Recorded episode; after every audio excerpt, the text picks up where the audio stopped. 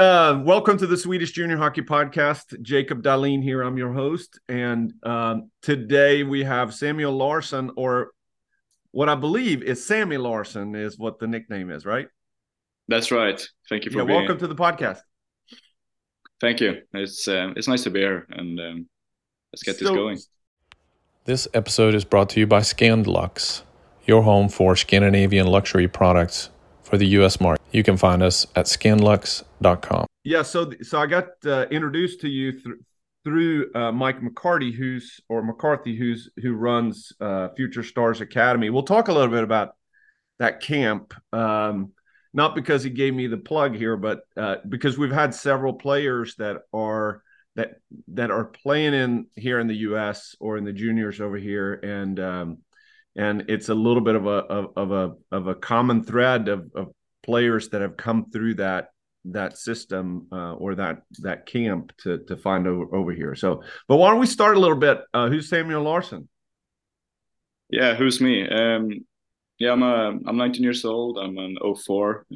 This is my first year playing in the United States, and we got a dog here as well saying hello. That's awesome. Yeah, it's my first year playing in the United States, 23-24 season.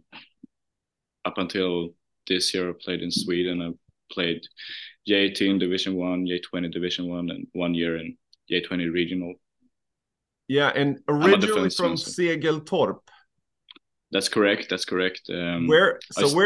So understand based on your accent a little bit around Stockholm, but where in, Stockholm has so many of these smaller hockey teams or hockey clubs. Where geographically, if you describe it around Stockholm, is Segeltorp? So Segeltorp is located south of Stockholm. It's about 20 minutes from the city center, I would say. It's close to the highway, and the rink is located in a big shopping area. So I'm pulling it up here now, close to Huddinge, Botkyrka. That's correct. So we had Huddinge is like the local rival, including and also like Flemingsberg, and so we had a lot of local rivals in the area because Stockholm is, you have a lot of hockey teams. Yeah, in the close area, and it laid up for a lot of hot games, Yeah, to the club. So I guess we would call Segeltorp a suburb of Stockholm Centrum, or central Stockholm, like many of these other ones, right? Yeah, I guess you can call it that. So let's start there. So, so I've got Elite Prospects pulled up here. Defenseman, 5'10", 185. Is that still fairly accurate? That's fairly accurate. Not 6'2", anymore. Not 6'2", and 210. No, 5'10" is correct. Maybe I'm a little bit lower than 185, but I think I'm around 176, 177, depending on the day, But so maybe a little bit lower on the weight, but I'm fine with 185. So because the main topic today, and we'll get to it a little bit later, a couple of things. I want to talk about Future Stars Camp and how you ended up coming over here. Main topic that I want to talk about is NCDC, where you're playing in Islanders Hockey Club now in Tier 2 juniors here. Because last episode that was just released, of course I have a little bit of a bank here now of episodes that I've recorded, but we just released a series of episodes of players over here that are playing, Swedish players that are playing right now or have played in either North American Hockey League, BCHL, USHL, or like Gustav Blum, who's now playing in college. But we haven't had anybody on to talk about NCDC, which opens up this kind of door of USPHL, and which NCDC is part of and not part of USA Hockey. And we want to get there as we go. But before we get to kind of the main topic, and I sent you a couple of bullet points, and I put on there, So when we're recording this, we're in November, and we just finished up the TV puck tournament which I think I didn't pay too much attention to it. My district, Dalarna, ended up going to the playoffs, but ended up last in the playoffs, unfortunately, this year. But Stockholm North, did they win it? Stockholm North won the TV puck this year. Yeah. So but against Småland, I think. Yeah. Småland or Södermanland. Okay. I didn't pay attention too much to it this year. But you didn't play in the TV puck tournament. I did not. So a lot of people say that Stockholm is maybe the hardest district to get into. I don't know about that, but we were a lot of players from Segeltorp who made these camps. The 04 group in Segeltorp was probably one of the best groups we've ever had. And I think we were 7 or 8 players, maybe even 9, who came to the last camp before the TV puck. And that was as many as your garden has, which is the main club in southern Stockholm. So I made the last camp, but then I got cut. So I didn't play the TV puck. So, and the reason I go there to start off with is, you know, a lot of people think, oh, I have to make the TV puck tournament for the district. And if I don't, then, you know, life is over. My hockey career is over. But yours is not. You're still playing. So, which, right. You know, we've had some other players on here on the podcast that proves the point that it isn't over. And I think it's an important point. And it is very, very tough competition as well. So how did that affect you? Because I would imagine right about the same time is when you start looking at hockey gymnasiums and where am I going to go? Am I going to go somewhere else or am I going to stick around home? And I'm looking at you played in Segeltorp, you stayed in Segeltorp through juniors, and then we'll talk about moving to Nacka the last season there. But how did that affect you not making this TV puck tournament in your choices? I think like when I got cut, I was disappointed. Of course, that's always the case. But, you know, it was a long time ago. So most of it I don't remember. I don't think about. Other than that, I was pretty clear all throughout it was my U16 year. So the next year would be my first year in hockey gymnasium, high school, or whatever you want to call it. And it was pretty clear all that season that I maybe didn't want to go to a hockey gymnasium. I wanted to go to a normal school. Which is a little bit unique in Stockholm, right? It is. There's not. So if you lived in Skövde, they have a LIU. So if you're gonna if you're playing hockey and you go in a gymnasium, you're probably gonna go in the hockey gymnasium. But in Stockholm, it's a little bit different, right? That is correct. Like Stockholm has a lot of high schools all around the area. You can choose whatever you like. You have so many possibilities to choose from. You have maybe too many schools to choose between.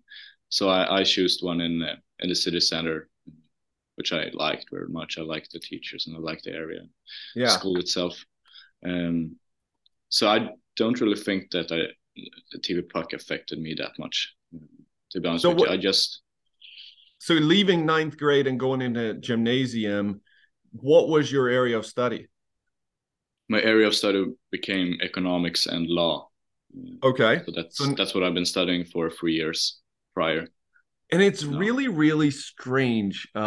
So every person that I have talked to that is playing in the U.S. juniors, not a single one has chosen the simple path from an academic standpoint. It's a little bit of a common thread here.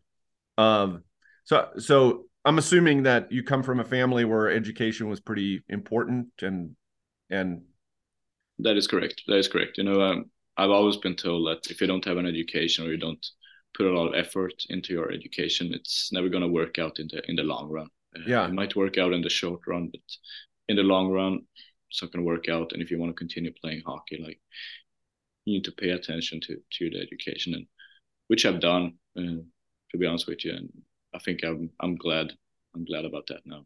Yeah. And then you graduated. So you did 3 years, and then, so the hockey then is not necessarily in the same organization, or the hockey with Segeltorp is with the club, and then you got the school over yep. here. No affiliations whatsoever. No affiliations whatsoever. So, you know, I went home from school and I went to practice, and that rolled on. Played J18 Division One with Segeltorp, and this was also during the COVID era, so it was a little bit of a different time. The season got shut down, and I think the first J18 season we played maybe 6 or 7 games, and that must have been 2021, right? Yeah, the 2021 season. That's correct. Yeah. So yeah, that's what I'm looking there as well. So we played a few games, and then they shut us down. We couldn't practice at all. So I know that we had training outside in the winter. We were running together, and you know, it was icy, and we had fun. At least we had something to do. Yeah. Outside of sitting at home having school in front of a computer, and yeah, it wasn't really until next season that we played hockey again competitively. Yeah. So let's talk a little bit about this, because, you know, in your resume, you don't come from a J20 national background, right? And so let's talk about this for those who may not know that in Sweden, in juniors, so if you look at J18, there is no J18 national, but you have Division 1 and you have region. That's and correct. Then on the J20 side, you have Division 1, you have region, and then you have national. It used to be yep. called super elite, and I guess Division 1's always been called yeah. Division 1. Division 1's always been called Division 1. Yeah, I don't know exactly why they changed it, but because there is so many today. Yeah, because there are so many teams in Stockholm, even Division 1 is very competitive, and region is very competitive, right? I would say regional is very competitive. If we talk J18, that's competitive. That's the highest level of hockey you can play. Yeah. In J18, and during the spring, I think it's the 8th best team or something that plays. Then it's called J18 National. Yeah. But that was never something I did. I played J18 Division 1, and to be fair with you, I would say that some teams are competitive. We had, you know, it's some teams were hard to play against. It was fun to play against, but other teams wasn't it, you know, it was 10-1 games. And, yeah. And how was that? And I'm assuming too that the teams in Stockholm, they don't travel that far away, no, other than not. Traffic. But so did you guys? How did you get to the games? Did they still have team buses? No, I know Segeltorp is it isn't a very. It isn't a club that has a lot of money, so we had to take the car to every game. You know, my parents drove me up until I had a driving license, so I'm very grateful for that. But yeah, you know, I think the furthest away game that we had was maybe an hour away in Nyköping, which is furthest south from Stockholm. Yeah, it was the furthest away that we had to go. Other than that, it was pretty close by, and I think that might be a good part about Stockholm, and it definitely was a good part for me because it was easier to focus on school and all that. Yeah, not having to worry about not being able to do it because of time issues. Well, and I mean, I think that's certainly when we talk about where you are now, you got a little bit more travel between games. But I know a lot of junior teams that, you know, have to take they got a game on Tuesdays, and it's a 7:00 game, and you know, you may have to miss school some, depending on what your class schedule is, yeah. because you're 3-4 hours away, and you have to take the team bus to go there. It's pretty cool if you're 19, 20 years old, and you get to hang with your buddies on the bus on the trip. But there's yeah. advantages to that in Stockholm, and that everything's pretty central and close. Next question, I see on the 21-22 year. So did Segeltorp? So you're in here for Division 1 and region half the season. Yeah, that's the system that Stockholm the district of Stockholm has for J20. So this was my last year of J18. I was the captain of our J18 team, and you know, it went well, and I played with J20 alongside J18, so I had a lot of hockey going around, and it was a lot of hours spent in the rink, but you know, I loved it every day. And so the system Stockholm has, the district, is that the best team of Division One, or at least I had it this year, the best team out of three groups in Division One was directly qualified for J20 Regional during the spring. So J20 after Regional Christmas. After Christmas, or yeah, maybe a little bit before Christmas, but in the second half of the season at least. Yeah. So the system is that the two last place teams in J20 Regional are relegated automatically to something called J20 Allettan, which is the best teams of Division One, and these two teams from Regional. So then they have the best Division One teams is promoted to J20 Regional, and the two other first placers in Division One battle it out in the best of three series to take the last spot. Yeah. So I know that Segeltorp, we were going down to Gotland, which is an island. You had to take a boat there. And just before we got on the boat, we had another game going on in the other group. And if one of those teams won, we would be secured for a spot. So just before we left the harbor, it was us. They won. We were secured for J20 Regional. And of course, we were very happy and had a good time down on Gotland. And we came back and we were playing J20 Regional with Segeltorp, which was a big accomplishment. It was the first time, I think, Segeltorp had a junior team in Regional. Or we were close, actually, my U16 year. When this was the first year that we had J18. It was the 2021 season, or no, 1920 season. And we went to the last step before Regional, J18 Regional, with the J18 team. But then COVID closed us down. So 21-22 was the first season Segeltorp had junior teams that's second division. Yeah, and that's a little bit different. So in Sweden you have north, south, east, west, and some teams. I'm looking at so J20 Region South as an example. They have 12 teams in J20 Region, and after Christmas the top six moves on and the bottom six stays, and it's different in every region. Last year they had 11 teams, and if I pulled up J20 Region in West, it may be different than East and the North. So they come up with these little different rules. They're set in the beginning of the season. Everybody knows how it is, and there's reasons behind it. But I think the main thing is the ability to advance up and to be relegated down. Yeah, I think that's it's interesting to have that, and I think it's good to have it, you know, especially for the Division One teams that, you know, we have something to strive for, and we're going to get there.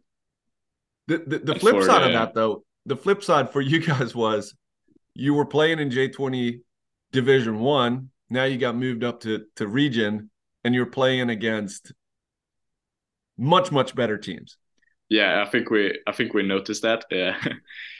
I think we had 18 games that season. We lost 17 of them. Yeah. So, you know, mentally, it wasn't a very fun time. I know that we Almtuna, who plays in National now, they were promoted that year. They were playing in Regional that year. And that's about a 1.5 hour, 2 hour drive up to Uppsala. We had them on a Friday night. They were the best in the group, like by far. They were best in the group. We had them on a Friday night at like 8 p.m., I think. And we were last in Regional, and before we even went up there, we knew that we were gonna lose the game. It was just about keeping the numbers down. Yeah, which we actually did in the first period, but we lost that game 7-1, I think, or 8-1, or something like that. But you know, I think for me at least, it was a good time to know that I don't want to be here. I don't want to be in a spot where I'm always losing. Like, I need to work better. I need to work harder. Yeah, and let's go there, because the following year, let's see, that is the, yeah, the following year, 22-23, which was last year, made a switch to Nacka. That's correct. I think I realized, like, yeah, I don't really have a future here in Segeltorp, which was, it was a hard truth for me, because I love Segeltorp. It's the club in my heart, you know? Yeah. That's where I grew up playing hockey. That's where I learned to skate. That's where I have some of my best memories playing hockey, you know? So talk about that a little bit, because is that a, so you're conflicted here, right? But you're 18, I guess, at that time, 17, 18, and you're starting to make your own goals, and everybody on the team are some are having a girlfriend, and some are starting to work part-time, some have finished gymnasium, and you're in this period of time of, you're too young for this video, but it was a song that Twisted Sister used to have. And they said, what do you want to do with your life? Yeah. But it comes to my mind, like, at that time of your life, and it's pivotal, and it's, back in those days, that was the time that I decided I'm leaving for the US, and I've stayed here since 1993. Yeah. And, in your case, it's kind of like, all right, what do I'm good. School is good. I've got my education, or, you know, at least the gymnasium or the high school part.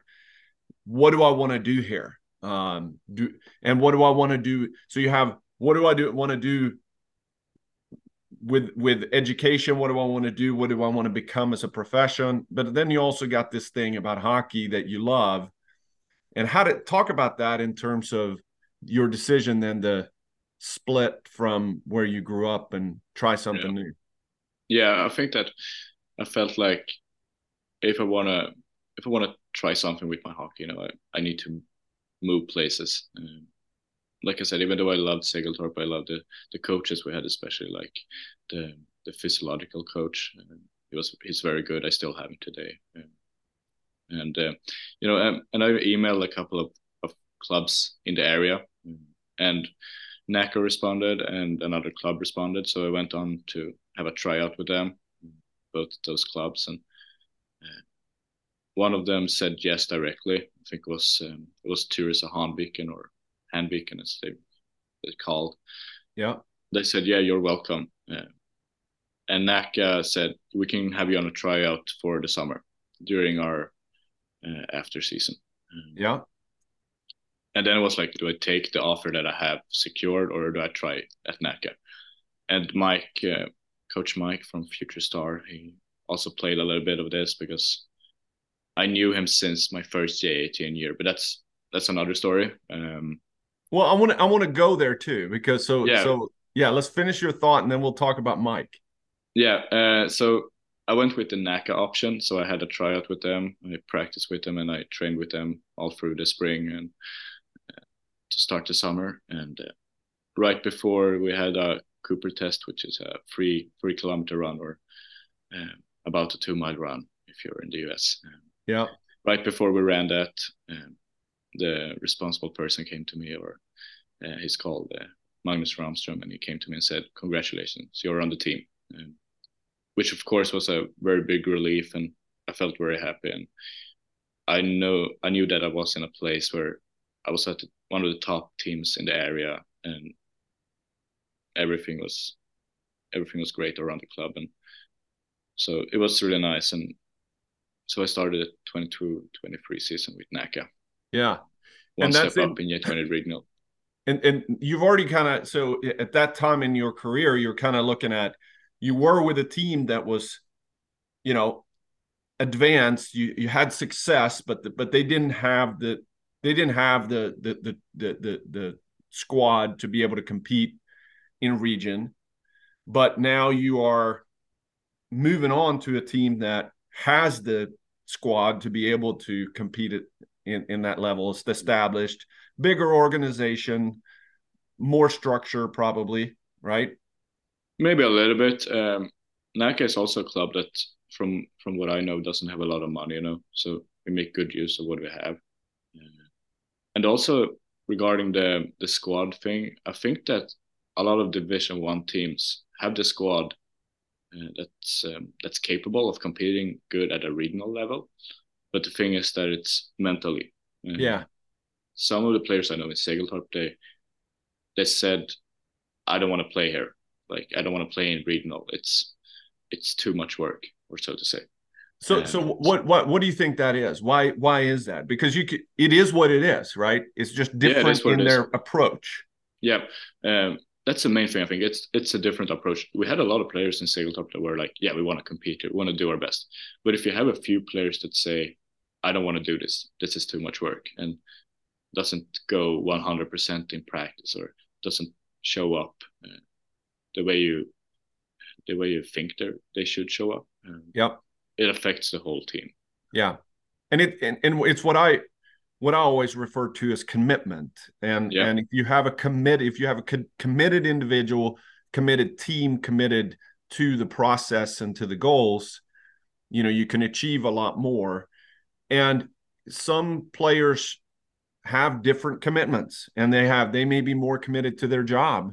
They may be more committed to their relationship that they have. And it's really that time of a young person's career, age, it's a fighting struggle between, you know, and you have the natural thing. Hockey's hard. Getting up and practicing and you know, it's not just going out there playing games, and you know, there is a different level of commitment that is required to compete in region versus Division One, no doubt. Yeah, that is correct. I went to Nacka then, and first time I got my own locker room, my own stall. We didn't have that in Segeltorp, so you know, it was a little bit of a special time for me. It was, I don't know, I felt like I was in the right place, you know. Yeah, that's awesome. And at that time, so parallel that to your academics, was that, had you already finished gymnasium, or is that your last year at gymnasium? Last year.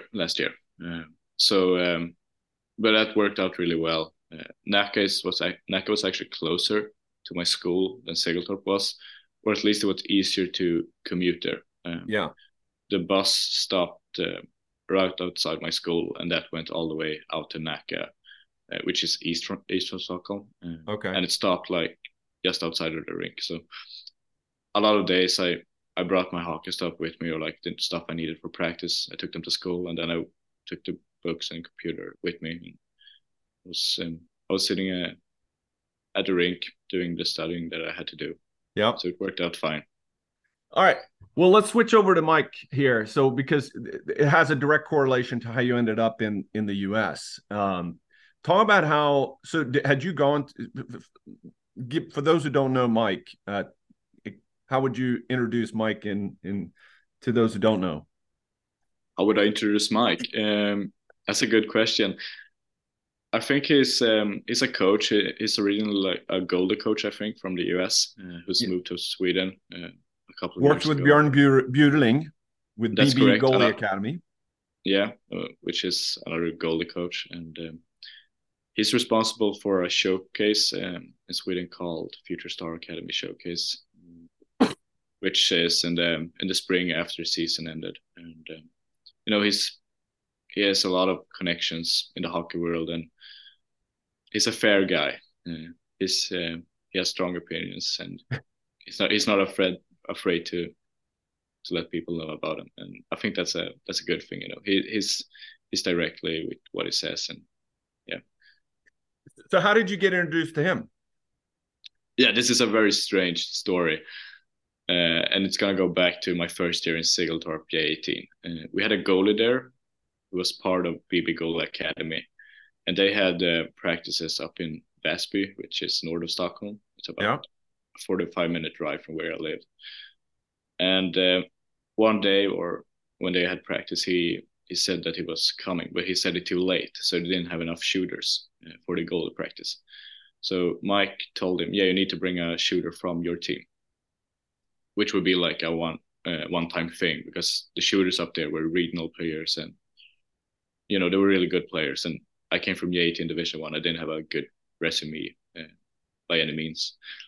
And So he asked me, do you want to come? And I said, why not? I'll come. So I went up to this rink north of Stockholm and had a shooter's practice. And afterwards, Mike came to me and said, we're doing this again in 2 weeks.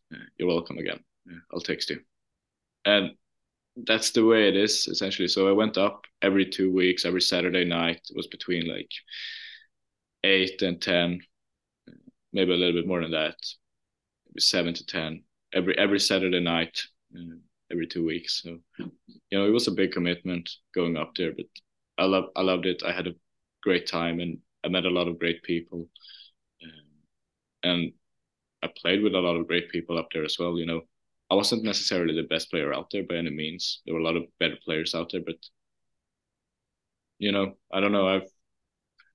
I guess Mike liked what he saw, and I was able to come back, and I did that for 2 years during COVID and my second year in J18 Division One with Segeltorp, and we kept in touch. I went to the showcase, and that's the way it is. Yeah.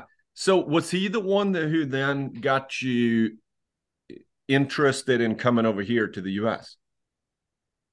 Maybe a little bit. I know that. Or was it the group that, I mean, there's a lot of people in his group that are kind of drawn to that, right? So I guess the chat in the locker room is, hey, I'm going to play NAHL, or I'm going to go play USHL, or I'm going to go play NCDC.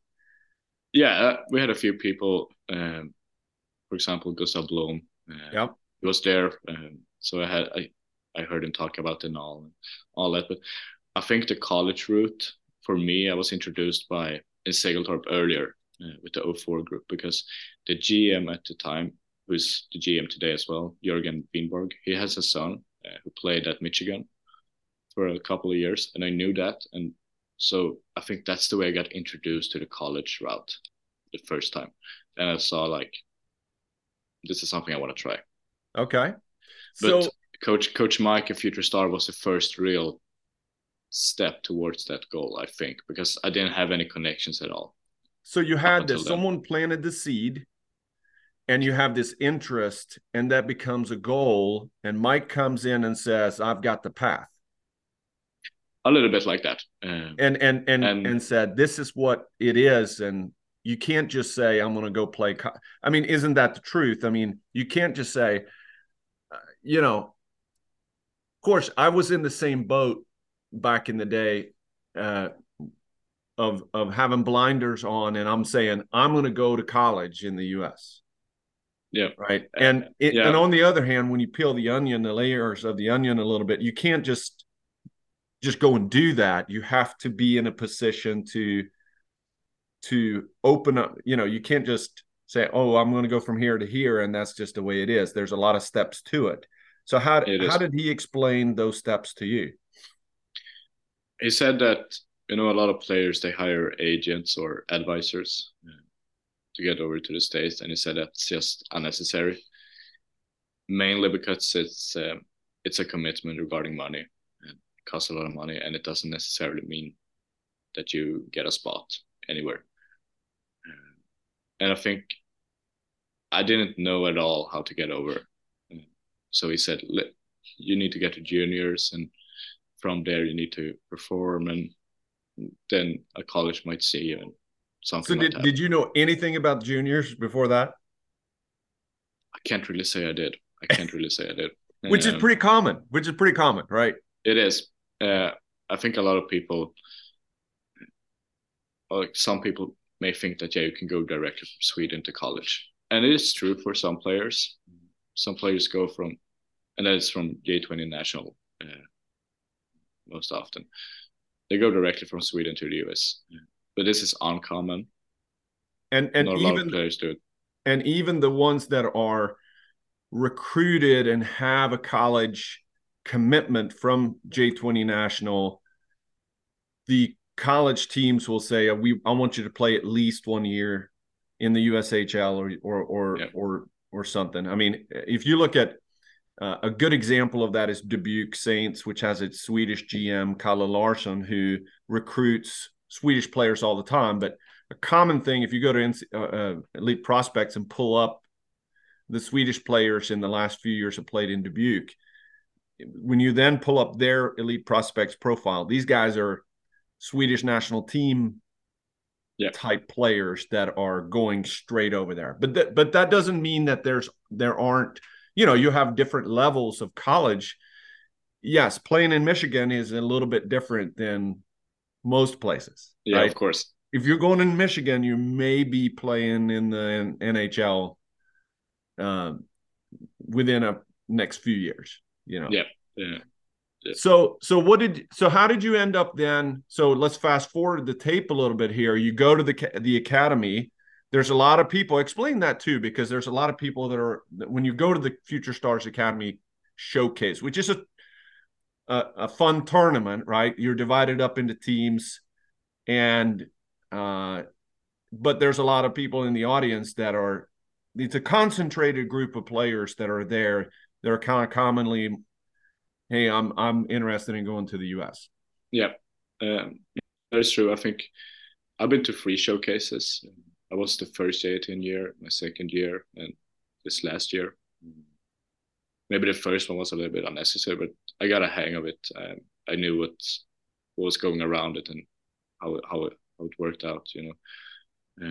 So we have different teams. I think we're 5 teams, 6 teams maybe. Get 3 lines in every team, and everybody is competing for the interest of the scouts that's watching. Yeah. And how were you contacted? And what was the buzz in the locker room of people that were getting interest? I don't think we talked about it too much in the locker rooms. We knew that a lot of people were like, they were going away to talk to scouts or to talk to people. We knew it, and I don't know, but we didn't really talk about it too much. We just said, yeah, who was that, or something like that. But you also know in that tournament who the players are. I mean, you know who the top dog is, and you know that they get more interest than the person that is new. Yeah, that is true. And you just have to accept that, you know. The only thing you can do to change that, it's just do you perform your best and see what's going to happen. Yeah. That's the only thing you can change. So how did you get did you talk to a lot of different organizations, or how did you end up with Islanders? So the first year of the showcase, I only talked to one team in the Eastern Hockey League. Second year, I talked to a few more teams. I did not talk to the Islanders. And this third year, I talked to maybe eight or 9 teams, which was mostly in the USPHL Premier. Yeah. And about a few days after the showcase, that's also the thing. Like, a lot of people like me, they don't get offers until a few days after the showcase. Yeah. So the Islanders, or Mike sent me a text like, yeah, this coach wants to talk to you. So he sent me the number to Coach Kirkostas here at the Islanders. And we had a talk, and he offered me an NCDC spot. I thought about it for a few days, you know. It's a big commitment. I was waiting to see if anybody else would text me. But like Coach Mike said, like, it's he texted you almost right after he started watching. So that's a good sign. So I took the offer, and I went over. And the funny thing is that all this comes back to the coincidence that my goalie in Segeltorp J18, he texted late that he was coming to our practice, and it's a little bit how I got where I am today. It's serendipity, and that's just kind of how it is. I mean, the hockey community is very, very small. And what you'll find in the next 10 years is that it's smaller even than you thought it was, even on a bigger scale, because these kind of 6 degrees of separation kind of thoughts comes in, and you know. But I think that the common thing, though, is if you don't take that step, it would have been easy. Someone said it's easy to do and easy not to do. So it's easy for you to say, sure, I'll go. But it could have been easy to say, 8:00 in the evening, 45 minutes away. I'm not even going to skate. I'm just going to shoot. And you could have said, no, I'm not going. Yeah. And you probably wouldn't have been asked again. No. And you probably, I mean, you would have had, did you have the opportunity to play one more year in Sweden? This year, yeah. Yeah, so you could have played one more year, but that probably would have been it. And yeah, I mean, my second plan was to study in Sweden and maybe play hockey on the side. But I got this chance, and I said, why not take it? I mean, yeah. I'm gonna regret it a few years from now if I don't take it. So yeah. All right, so let's talk about NCDC, a main topic here. We took a long time to kind of get to NCDC, but I think it's important. So for those who don't know, NCDC is part of USPHL as an organization. Yeah. Within the U.S., you have Tier 1, which is USPHL. You have Tier 2, which is on the USA Hockey sanctioned is North American Hockey League. And then on the side here, which is considered Tier 2, it's not pay to play. It's tuition free with NCDC, but it's part of an organization called USPHL that is not USA Hockey sanctioned. Which what is that? If you were going to explain that, what does that mean to be not USA Hockey sanctioned for you? To be honest with you, I don't really know the exact difference between a sanctioned league and a non-sanctioned league. The difference might be that you have to pay to play here. But that's, so explain the difference, though, between USPHL Premier and NCDC. You don't have what? So if you're playing in the NOL, you don't pay billet fees, you don't pay team fees, you don't pay for equipment. Yeah. Right. So it's basically free to play, but you're still going to have spending money. When you're coming over, take last year, if you got an offer in the EHL, the Eastern Hockey League, which is Tier 3, which is pay to play, the full boat tuition may be $10,000, $12,000 to play for a team. Yeah. Maybe plus billet fees in the USPH, which is kind of how it is on the USPHL Premier side and Elite. Yep. So you have USPHL Elite, which is the bottom, Premier, and then NCDC, which is the top. Yep. But there's a big difference in the cost between NCDC and USPHL Premier, correct? That's right. So I don't have to pay anything to play in the NCDC. The only thing I have to pay for is the billet fee. What about equipment, which is different by team, I think? It's different for every team. We don't have to pay for any equipment. We got helmets, gloves, pants. And I mean, if we were to buy other equipment of that, of course, we need to pay it for ourselves. What about sticks? We actually have gotten some sticks, but we haven't received them yet. But we're supposed to get some sticks. But I know that most of the guys, they're not going to play with them because, you know, some people prefer one stick and some people prefer another stick. Yeah. So here's kind of how this is how I look at USA Hockey sanction. We're just, there's protection. There's bureaucracy with USA Hockey and there's, when you're not USA Hockey sanction, teams can kind of do a little bit, whatever they want to. So there's a little bit less consistency. So you got to be careful with that. And you know, not all organizations are created equal, so to speak.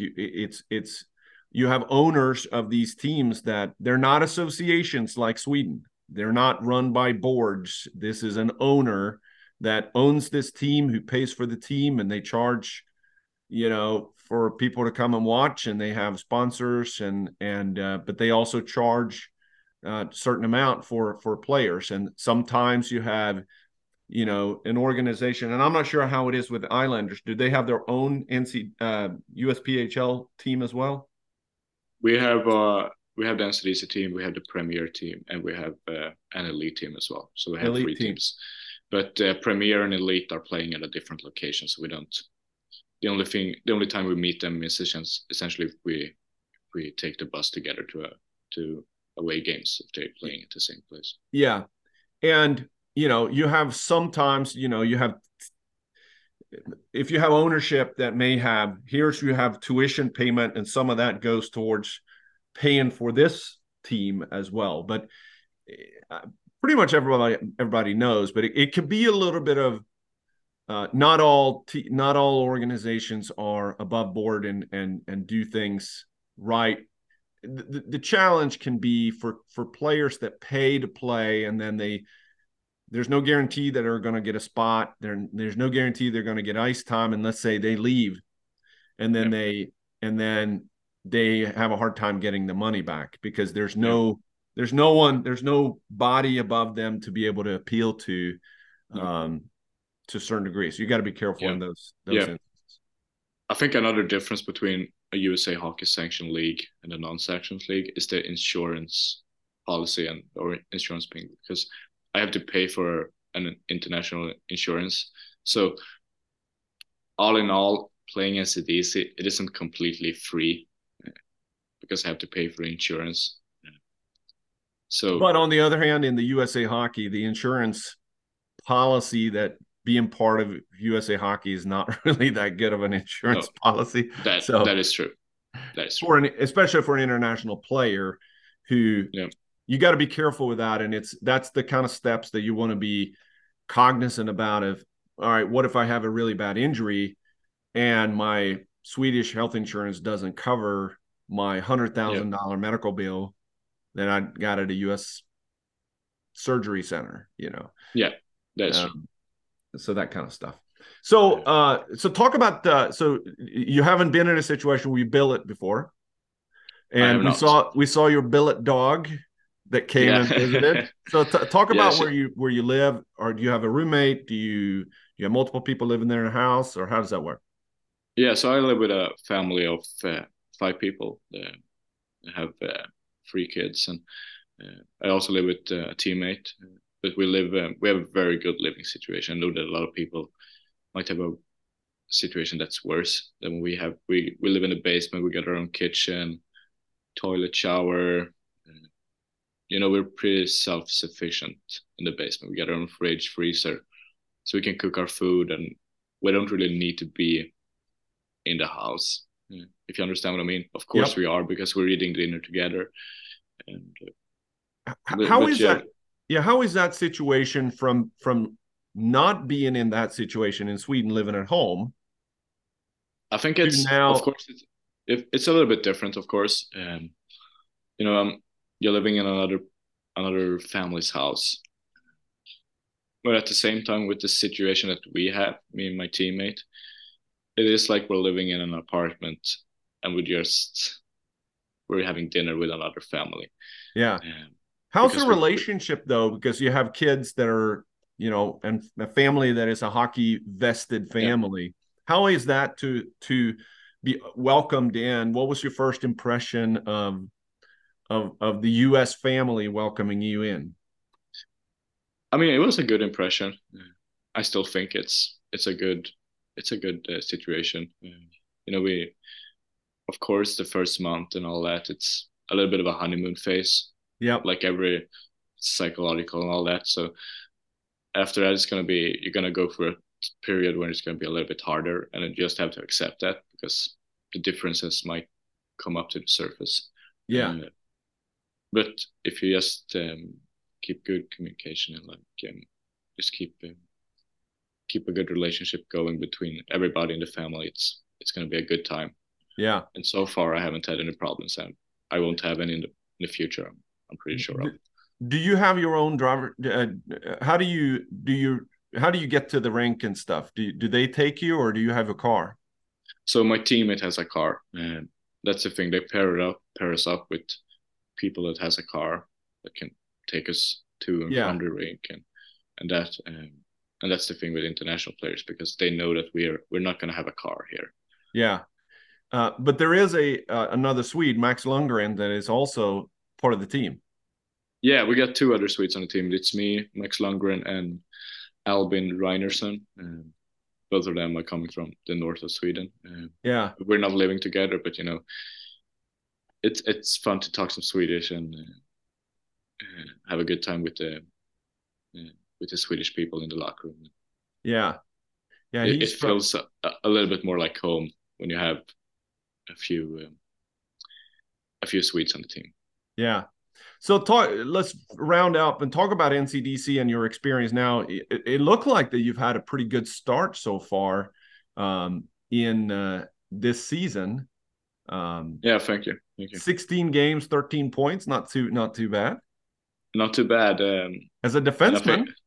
As a defenseman, and I think that my role primarily has been a defensive D-man, so it's fun to score some points and all that. And I think that if people look at my elite prospects, they're going to say that NCDC is a bad league, because I had 2 points in 23 or 22 games in J20 Regional. So I've never been a point scorer, but it's fun to do that. I think NCDC is. The word got to me that there's nothing but positive words from your coach, and specifically about your hard work. So just want to say that.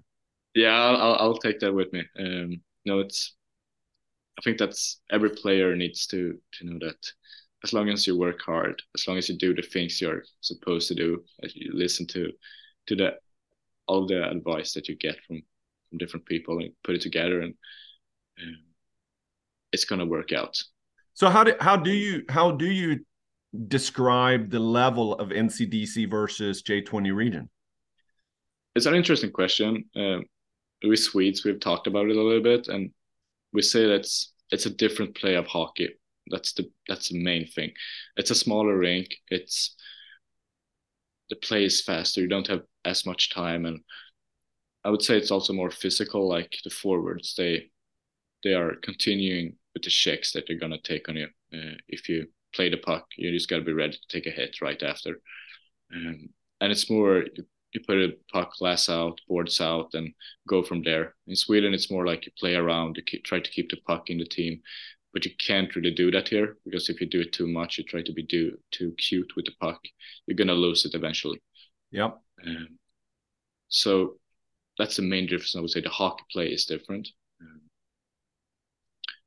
Other than that, I think that more teams here are more competitive. Like we talked about before with Segeltorp, we weren't very competitive in J20 Regional. We lost every game almost. We don't have those kind of teams here. Like every game is a hustle, every game is a close one. Yeah.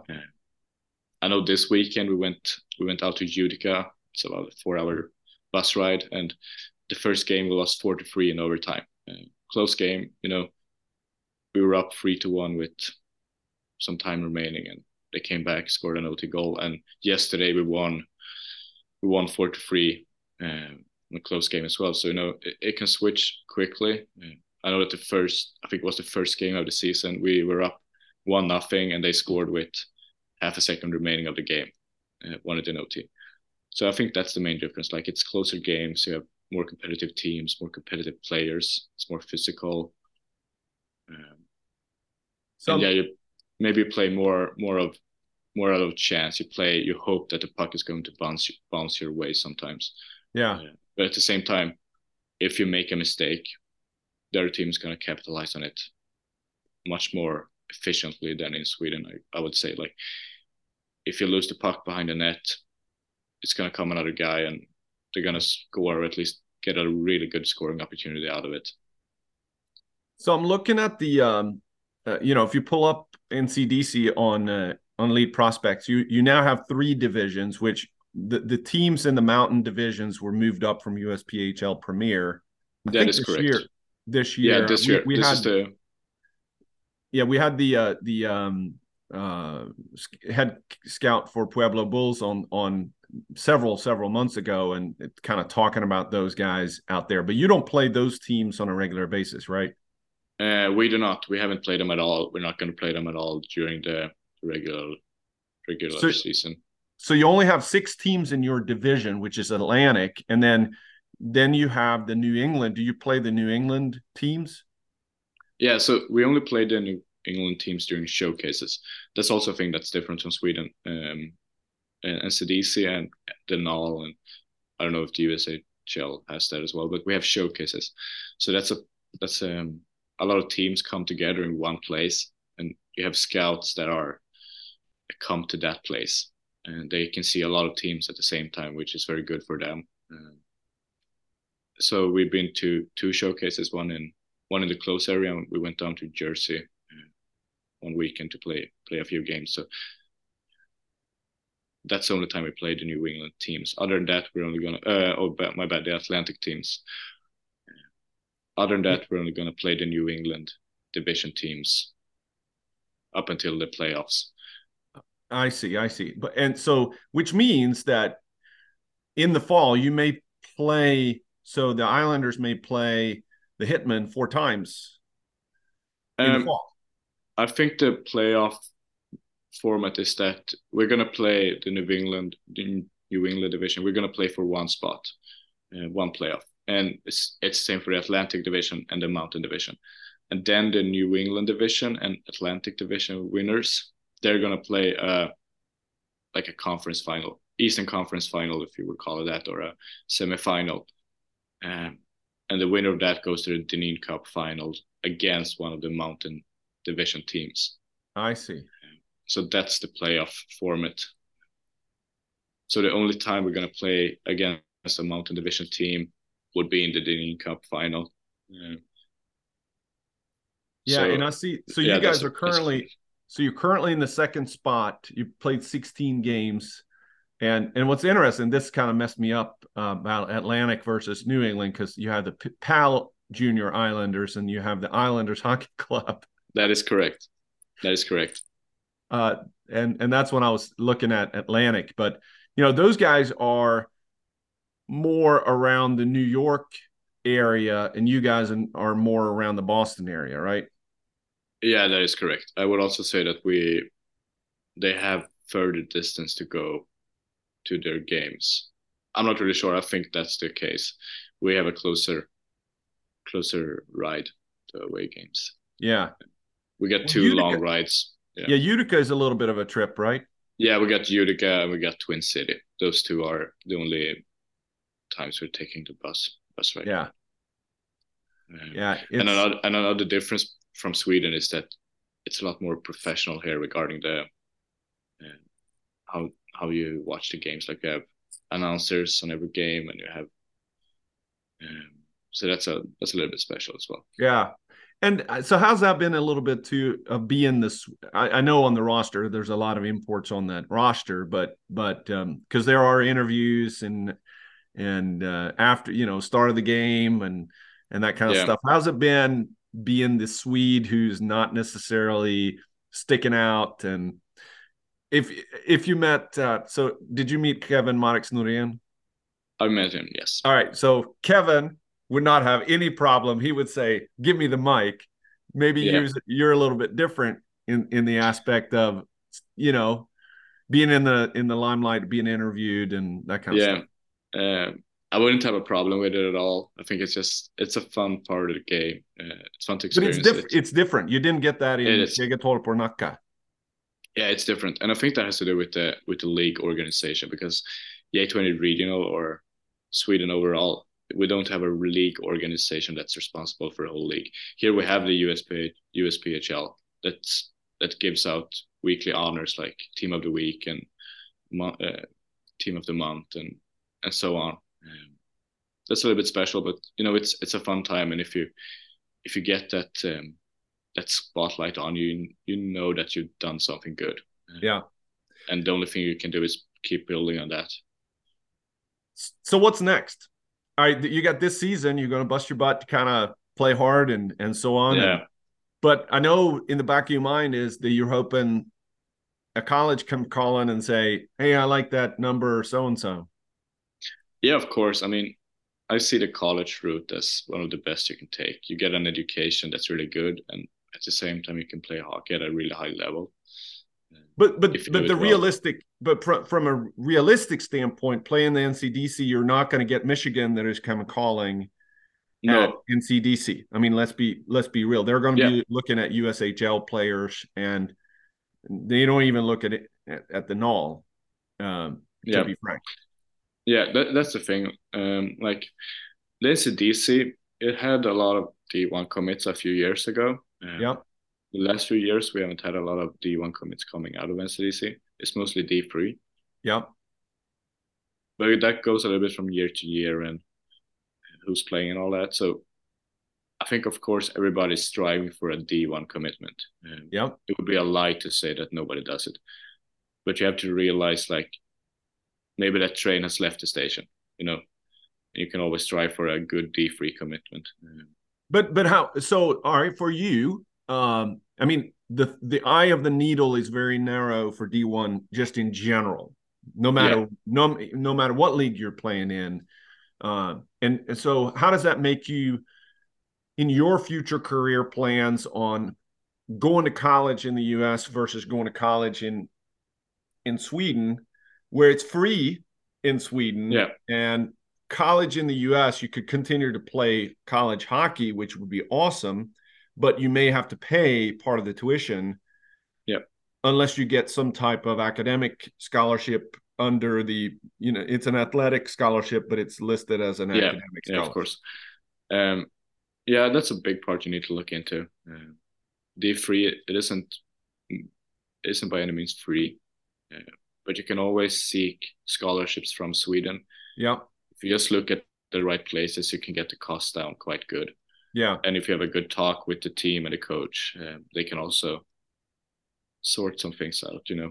And I think that if you're looking at teams in the D3 like this, so SUNY Cortland, SUNY is State University of New York, Cortland or Syracuse, or not sure. There's a bunch of state schools that are not necessarily the expensive private schools. That the hockey is really good, and it's not super expensive. It may be, you know, it may not be, you know, Michigan, but it's still a very good level of college hockey that you can experience. So I think my point here is that, you know, it doesn't have to end. And I think that the challenge is going to be going back to Sweden. Yes, you can go to university, but playing Hockeyettan is tough. And to try to go to college and play in Hockeyettan is almost impossible. Now you could go and play in tough situation. You can play in Division II and Division III and go to university probably without a problem. But the level of commitment to be able to go and take college or university classes in Sweden and get a degree and focus on elite level hockey is very, very difficult because the system's not built that way. That's correct. So you be able to do that. Gustav Blum is a good example. He's going to RIT now. They can't actually give scholarships from an athletic standpoint, but they have the academic side there as well. Yeah, that's the thing. If a team wants you, they're gonna sort some things out. They're gonna make sure that things work out the way you want them to work out. Or you can do like I did. I was lucky enough to get my green card through the lottery, which enabled me to work. Yeah. So I paid my way through college out of pocket, but it was a lot of work. But it was fun. All right. Well, it's been fun to talk about. Last two things. So, you know, we have a partnership with Target Aid, and you kind of mentioned it, the team in my heart or organization in my heart that we have. So the reason why we did this is really, first year of doing this podcast, it was just kind of not really knowing where it's going. And then when the second year, we said, well, how can we have a little bit more purpose behind it? And one of the common denominators of all the guests is that they're coming from a youth organization that, in your case, Segeltorp, that they're all very similar and you have a lot of volunteers and they do. What struck me is that there's a lot of fundraising for these small organizations, and you know, they're selling cookies and hot dogs and toilet paper and whatever. And if we can help in any way to put people on the platform to be able to help with fundraising. So Target Aid is that platform.